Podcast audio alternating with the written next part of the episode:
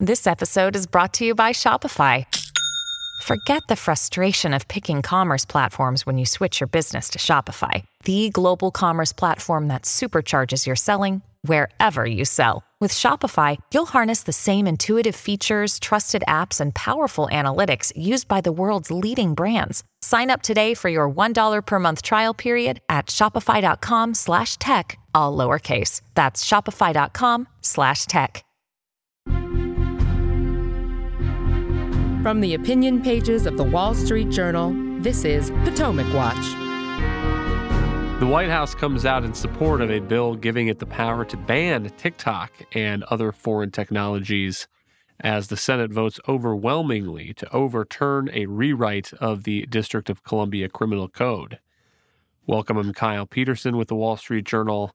We are joined today by my colleagues on the editorial board, TikTok influencers Kate Bachelder Odell and Colin Levy. TikTok is this Chinese social media app very popular with teens and youth and has come under some controversy not only now but in the Trump administration as well when it reportedly divested some of its US assets. But it seems that Congress and the authorities in Washington don't really trust that that is an arm's length transaction. Let's start with FBI Director Christopher Wray. This is him speaking at a Senate hearing this week about his concerns on letting TikTok operate in the United States. It's the control of the data to conduct all sorts of big data operations. It's the control of the recommendation algorithm, which allows them to conduct influence operations.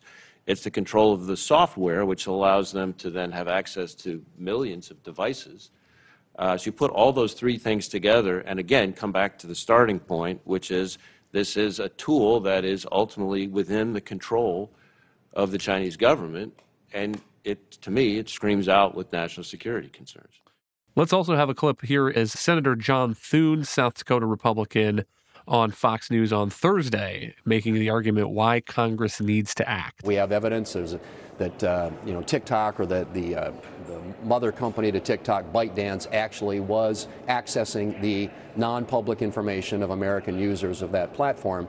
And we all know that China is an adversary, is doing everything they can to spy on Americans. So I think this is just uh, something that we need to do to be vigilant, uh, to create a process where we can review, examine, uh, and determine whether or not we need to block some of those apps, whether we need to mitigate those risks, how we go about that. But uh, it's high time for Congress to be heard from. Kate, what do you make of this? Certainly, it seems to me that banning a social media app in the United States at the president's decree would be an extraordinary step. Yeah, Kyle, I mean, I don't think there's really any dispute about the problems that the FBI director laid out this week. We know that the Chinese government can appropriate whatever TikTok is vacuuming up from the United States. And we know that they don't have what we would consider, you know, private sector companies. It really is all can be funneled back to the government. So I think that is a valid threat. And I would put that in a separate bucket as the concerns about the effect it has on teenagers and the negative influence it has on American youth. Now, since we know it's a problem, I do think it would be a really dramatic step to ban it entirely. I think the bills to ban it on uh, government phones are no brainers, and I think that probably should have been done a while ago. I think some of the state actions in that regard have also been positive. And I think there is a conversation to be had about what next steps to take. But I do think some of the bills we're seeing, for instance, the one this week from Mark Warner, we're talking about Congress kind of setting up this new process for allowing the executive branch to have more authority over these questions. And I think we should proceed there with caution. And there may be more narrow ways to get at some of these core problems that we're describing with TikTok. I think those are good points. And maybe this is leverage that the White House would be given and would never actually be used because it could force ByteDance and TikTok into some reforms that people like the FBI director would have faith in.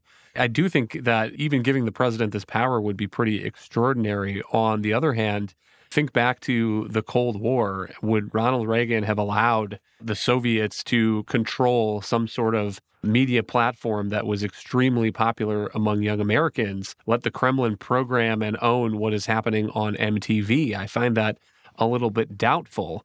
And I also think it's worth pointing out that non consumer things, there's already government control over what Chinese technology can go into American systems President Trump banned some Huawei telecom equipment from U.S. networks.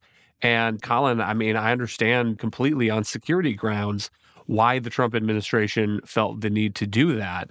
And I'm not sure why or how much it would be different simply because TikTok is not a behind the scenes product, simply because it's a, a consumer facing product. Yeah, Kyle, I agree entirely. I think, you know, along the lines of what Kate was saying, I think we do know that, of course, even though ByteDance is a private company, of course, all of that information is getting funneled back to the Chinese government. And, you know, that that is going to expose a whole stream of information that the Chinese government can get their hands on. But I think what's important here is we really need to drill down and talk about exactly what we're so concerned about the Chinese government getting their hands on. I mean, what we're actually talking about is the Chinese government aggregating massive amounts of personal data, right, and storing it on mainland servers. So, okay, what's the personal data that we're talking about? Is it fingerprints? Is it voice recognition? Is it individual location tracking or search history? or stuff hackers could use to create some sort of fraudulent identities. I think we need to get into that. I'm not saying that those things aren't bad things. The bad things that could be done with the data that's collected are a problem. But the relevant question is how it pertains to the regulation and how that's a national security threat. So, again, to go back to what Kate was saying, of course, we should be banning it on government devices. Of course, we should be banning it really from any sort of government building or anyone who is working with the government.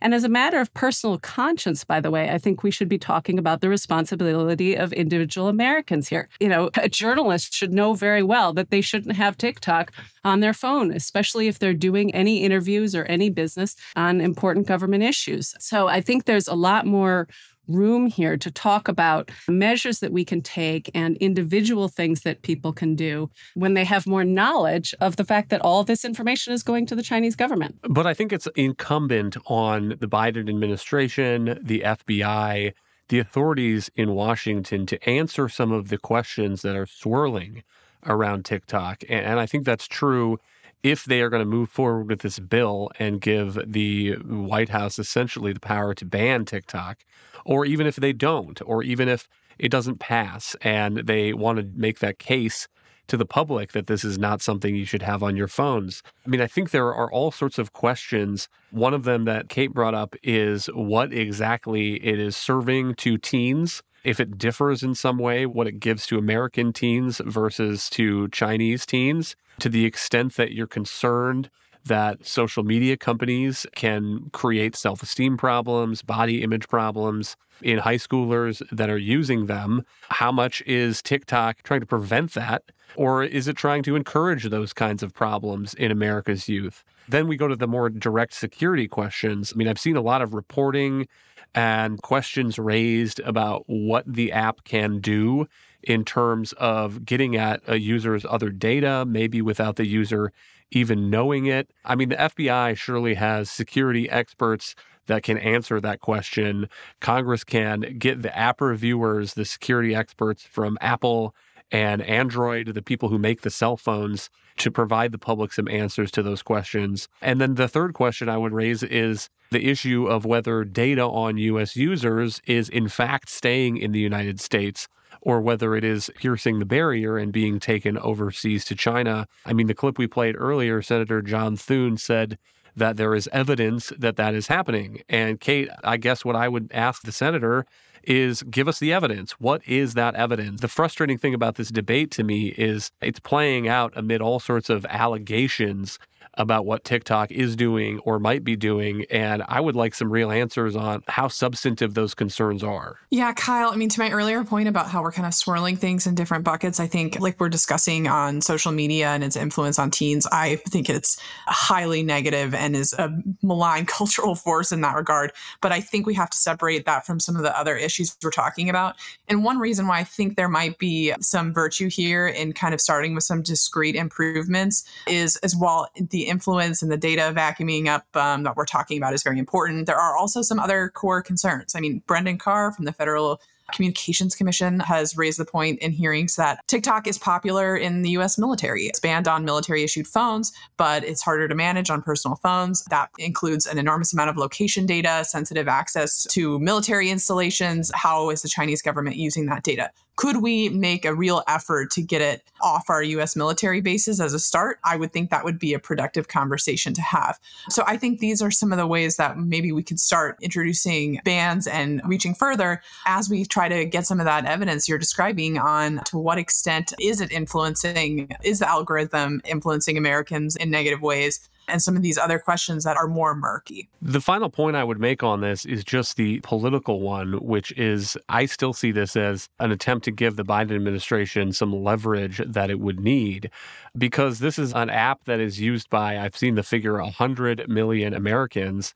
And Colin, does the Biden administration really want to set down an order uh, that is banning that. I can't imagine that would be popular among young voters. On the other hand, maybe some of their parents would be thrilled. I think we also have to be really careful here. How do we directly address the national security threat without compromising core American freedoms and becoming more like China? We're just going to ban an app, ban it for everyone, even though its particular danger may only be applied to certain segments of the population, as we were discussing before, people who actually have national security issues on their phone. And as Kate was saying, the idea that TikTok is widely used in the military, I can understand why that could be a real problem. But again, I think some of this has to come in the form of disclosure and more explicit warnings to users. I was reading a column the other day that was joking that, you know, when Apple users agree to let TikTok collect their data, they're not explicitly allowing their data to be collected by the Chinese government. But maybe they should be asked that. I mean, maybe that's exactly what they should be asked and see if that has a more salutary effect on um, the downloading process. Hang tight. We'll be right back. You're listening to Potomac Watch from the Wall Street Journal. High inflation has impacted many of us. But what happens when prices go up 55, 67, or even 276%? It makes living more costly. It eats into your paycheck. At the end of the day, the salary itself it's not enough. And money quickly loses value. You can't save, you can't do anything. Check out our complete series on extreme world inflation from A to Z from What's News, plus other exclusive content on WSJ Special Access, only for WSJ subscribers. Don't forget, you can reach the latest episode of Potomac Watch anytime. Just ask your smart speaker, play the Opinion Potomac Watch podcast. From the opinion pages of the Wall Street Journal, this is Potomac Watch. Welcome back. Also in Washington on Wednesday, the Senate voted for a resolution that would overturn changes to the District of Columbia Criminal Code passed by the City Council, including lowering some maximum penalties for crimes such as carjacking. This had already been passed by the House when President Biden announced that he would not veto it if it showed up on his desk. And that contributed to a remarkable vote in the Senate of 81 to 14 to not let the DC criminal code changes take effect 33 Democrats voting with the Republicans, one Democrat voting present, which is always an, an, odd choice. That was Raphael Warnock of Georgia. Kate, I wonder what you make of this. This looks to me like maybe the Republican Party's first win of this Congress and a real goof up by the White House in not signaling to its Democratic allies earlier that President Biden was prepared to sign this bill. Yeah, Kyle. I mean, so First of all, I think the recent data is that DC has had 40 homicides this year, and that that's a large increase over 2022, and that the district is on track for a third year with more than 200 killings. And before 2021, the last time that happened was 2003. Some of these details are in the post. So there is clearly a crime issue in Washington. And I think that senators have begun to notice it as well. And it's become politically very hard to ignore. So I do think this was an opportunity for Republicans, and we can talk about the politics a little bit later, but they haven't really been able to articulate or focus on this win, even though they got the president of the United States to make a turn and decide to sign it, even though the mayor of DC is no doubt really unhappy about that. This is a core issue that normal voters really care about. So hopefully Republicans can explain to voters what they did here and why it matters. Colin, one of the things that I've been wondering is I believe President Biden came out and said that he would not veto the bill, even though he had previously said he opposed it after the loss in Chicago of Mayor Lori Lightfoot.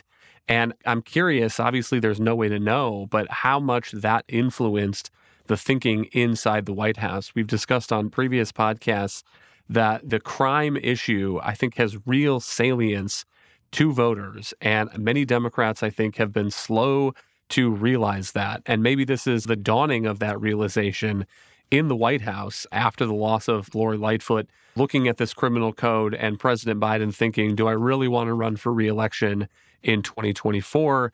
Being attacked as the guy who lowered penalties for carjacking in the District of Columbia. For sure. I mean, I wouldn't underestimate that. I think voters have been sending a message, and I'm glad that message is getting received. The line here after this bill and Biden's statement is that Democrats have been somehow bending to Republican pressure to be tough on crime. And that's why President Biden has reversed course and said he'd sign the bill when he originally said he'd oppose it. But honestly, I think it's Democrats probably bowing appropriately to the will of voters and maybe finally waking up and at least trying to pay attention or realizing how loaded this issue is because voters are very clearly concerned about crime and they're feeling insecure in the cross currents of various movements that have cast a lot of doubt on the police and on the safety of their cities. So, yeah, I mean, the Senate voted 81 to 14, as you said. That's super bipartisan, which is great, by the way. I think we should be celebrating that. Hallelujah. Not every single issue has to be some kind of crazy partisan cage match. And we've talked about this in other contexts, Kyle, about the fact that certain progressive positions, especially on crime and sentencing, are essentially ideological luxuries. And right now, I think Democrats are realizing that they just can't really afford them anymore. So I think that's what accounts for the changing positions here. On the political point, though, in the House, the vote before President Biden again said that he would sign this bill. There were only 31 Democrats who voted to block the changes to the DC criminal code. So most of them voted against. And that I think is something many voters will be hearing more about if they live in a district where their Democratic congressman was one of those voting with the Democratic whole. The National Republican Campaign Committee, this is the House operation to elect Republicans, has already cut some campaign ads on this. Listen to this Murderers given reduced sentences, carjackers given slaps on the wrist by pandering politicians. Not just the D.C. City Council. 173 House Democrats voted to support reduced sentences for violent crimes. So crazy, even President Biden won't support the anarchy. What's next? Defund the police? Who knows how effective those ads and attacks will be going into 2024? But, Kate, I guess that is the price of President Biden not having his strategy together, is letting those 173 Democrats get out on a limb before the president saws off the limb. Yeah, Kyle, I mean, as politics go, that is pretty much malpractice to set the House Democrats up for this. I think directly seen in that ad you just described is Abigail Spanberger from the Richmond suburbs in Virginia, someone that the Republicans really wanted to unseat in the last cycle and failed to beat. So you will see them use this line of attack against vulnerable members. And I think to your point about Raphael Warnock voting present is almost a admission that he's really not sure which side of this he wants to come down on and wants to leave his options open and doesn't want to have to defend a no vote. So I think this really is a potent political issue and will be again because this crime wave is not limited to DC. When Mitch McConnell was talking about this bill,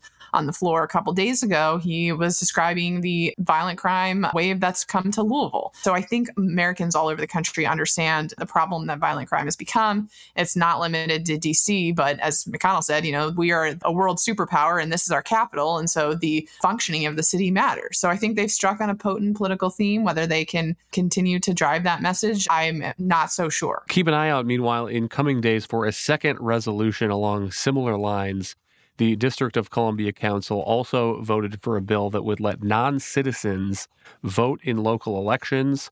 It would apply to about an estimated 50,000 non citizens, compared with a resident population in the district of about 700,000. So that would be a significant addition to the electorate. There's also been a, a, resolution in the House to overturn that. That has already passed. 42 Democrats joined that one. So more Democrats voted for that resolution than for the criminal code resolution, at least in the House. But Colin, the trick here is that I'm told that because this does not have anything to do with the criminal code. There's some slightly different rules that apply in the Senate. And this resolution on the non citizen voting is not privileged in exactly the same way. And so, what's likely to happen here is that a Republican will come to the floor and bring that resolution up for unanimous consent in the Senate, and it will probably be blocked by a Democrat and then perhaps bottled up in committee. But I think that Republicans would have a real good issue if they wanted to go to the public and say, here's another thing that the District of Columbia City Council has done, and we really want to overturn it. We had 42 Democrats in the House that joined us, and Chuck Schumer won't let this out of committee. And I think that's a potent issue along similar lines. I don't know if you would get 81 Democrats in the Senate if that came up to a vote, but I think you would certainly get more than 50. Right. I think clearly, politically, Democrats have to think that they don't want to have to hand Republicans nationwide a huge cudgel to use against them, whether it's being soft on crime or allowing 50,000 uh, non-citizens to vote that's just uh, it's like a birthday present and also kyle let's be honest just to loop back on the crime issue lawmakers have to live in Washington too, you know, and at least spend a lot of time there, even if they're not living there full time. But they're people too, and they're going to feel the same things walking down the street that anyone in Washington is going to feel. And it's a little dicey now. And you want to keep in mind that you're not walking through too many shadowy corners and you're keeping your eyes out and eyes open. And so I think they can relate to those issues the same way that voters relate to those issues, whether the voters are living in Washington or Chicago or somewhere far away from there. These are going to be big issues in the upcoming elections. Thank you, Colin and Kate. Thank you all for listening. You can email us at pwpodcast at wsj.com. If you like the show, please hit that subscribe button, and we will be back next week with another edition of Potomac Watch.